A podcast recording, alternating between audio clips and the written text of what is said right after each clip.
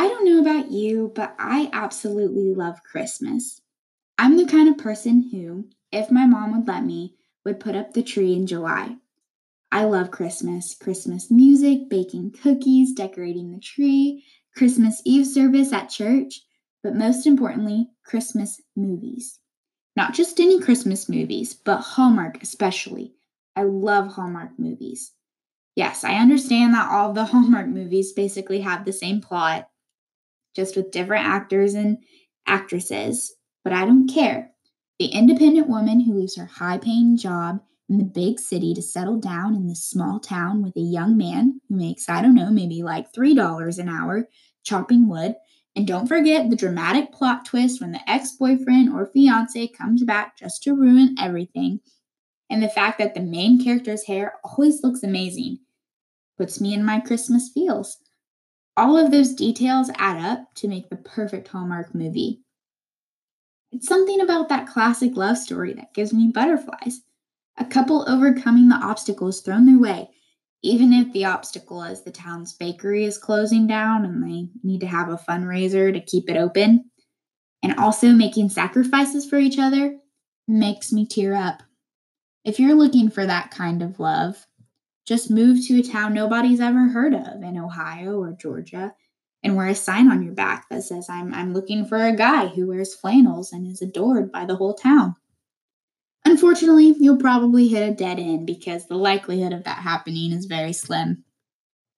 However, I do want to tell you about a love story, one you can access. Now, this isn't your typical love story, but it is the greatest love story of all time. This is the love story of what Jesus did on the cross. Jesus might have been born in a small town, but he was not adored by many. In fact, King Herod, a mean, mean man, who was king at the time, was threatened by Jesus.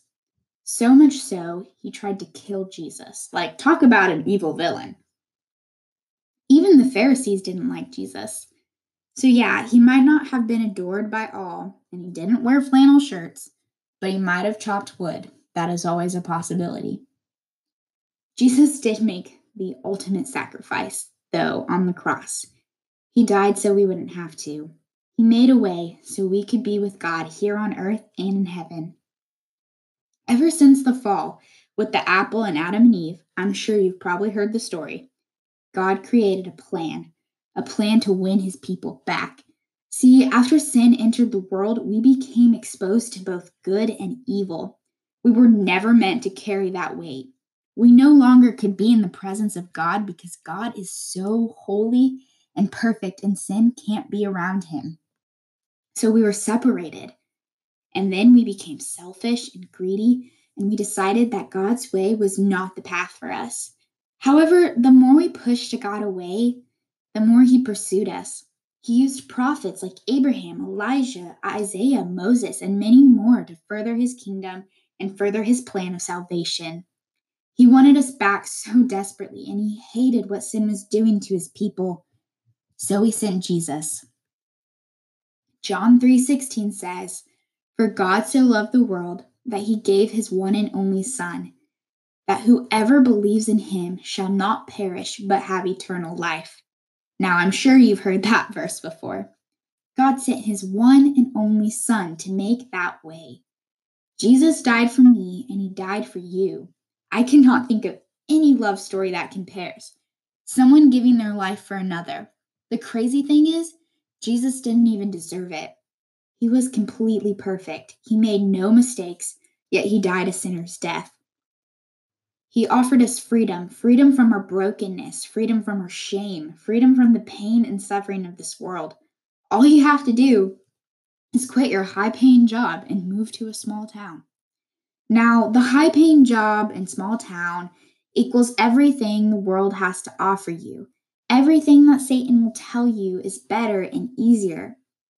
However, when you quit and say, This isn't going to satisfy me, and you understand that Jesus is the only thing that can fulfill that longing inside of you, a weight is lifted.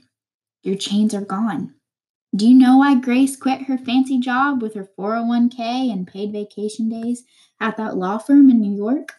And she moved into a one bedroom house with an outhouse as a bathroom and a huge dog named Rover? She did it because of David. She fell in love with David and knew that he was all she wanted and all that she needed.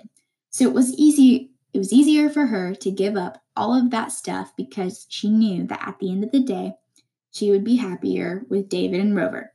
There you go. I just wrote a Hallmark movie.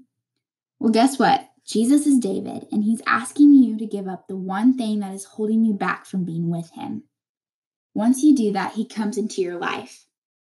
Now, that doesn't mean your life is instantly perfect.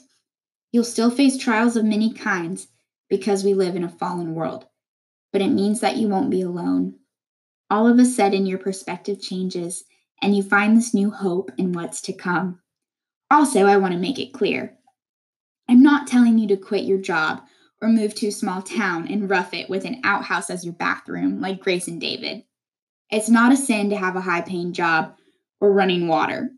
I was simply using the high paying job as a metaphor for something else in your life that could be a distraction from what God has for you. For me, it was control. Before I could ever truly experience God to the fullest, I had to give up my control. I had to acknowledge the fact that I can't control the people or situations or Starbucks seasonal drinks. But most importantly, I couldn't control God and His timing, especially His timing.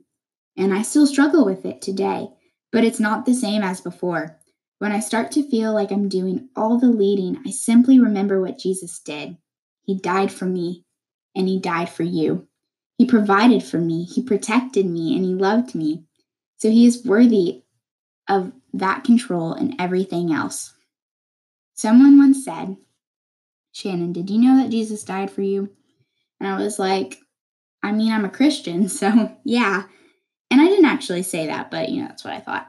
Um, and they were like, okay, but while he was on that cross, he thought about you and he said, that you're worth it. That statement made me step back a little bit and be like, whoa, like I know Jesus died for everyone, but I'm a part of everyone. And you're also a part of everyone. That is by far so much greater than any Hallmark movie. What a love story. God wanting his people back so badly, and Jesus being willing to make that happen without hesitation. You're worth it. Guys, I hope this episode can be an encouragement and that you know just how truly valuable you are. Have an amazing day and holiday. Your Father in heaven loves you so much.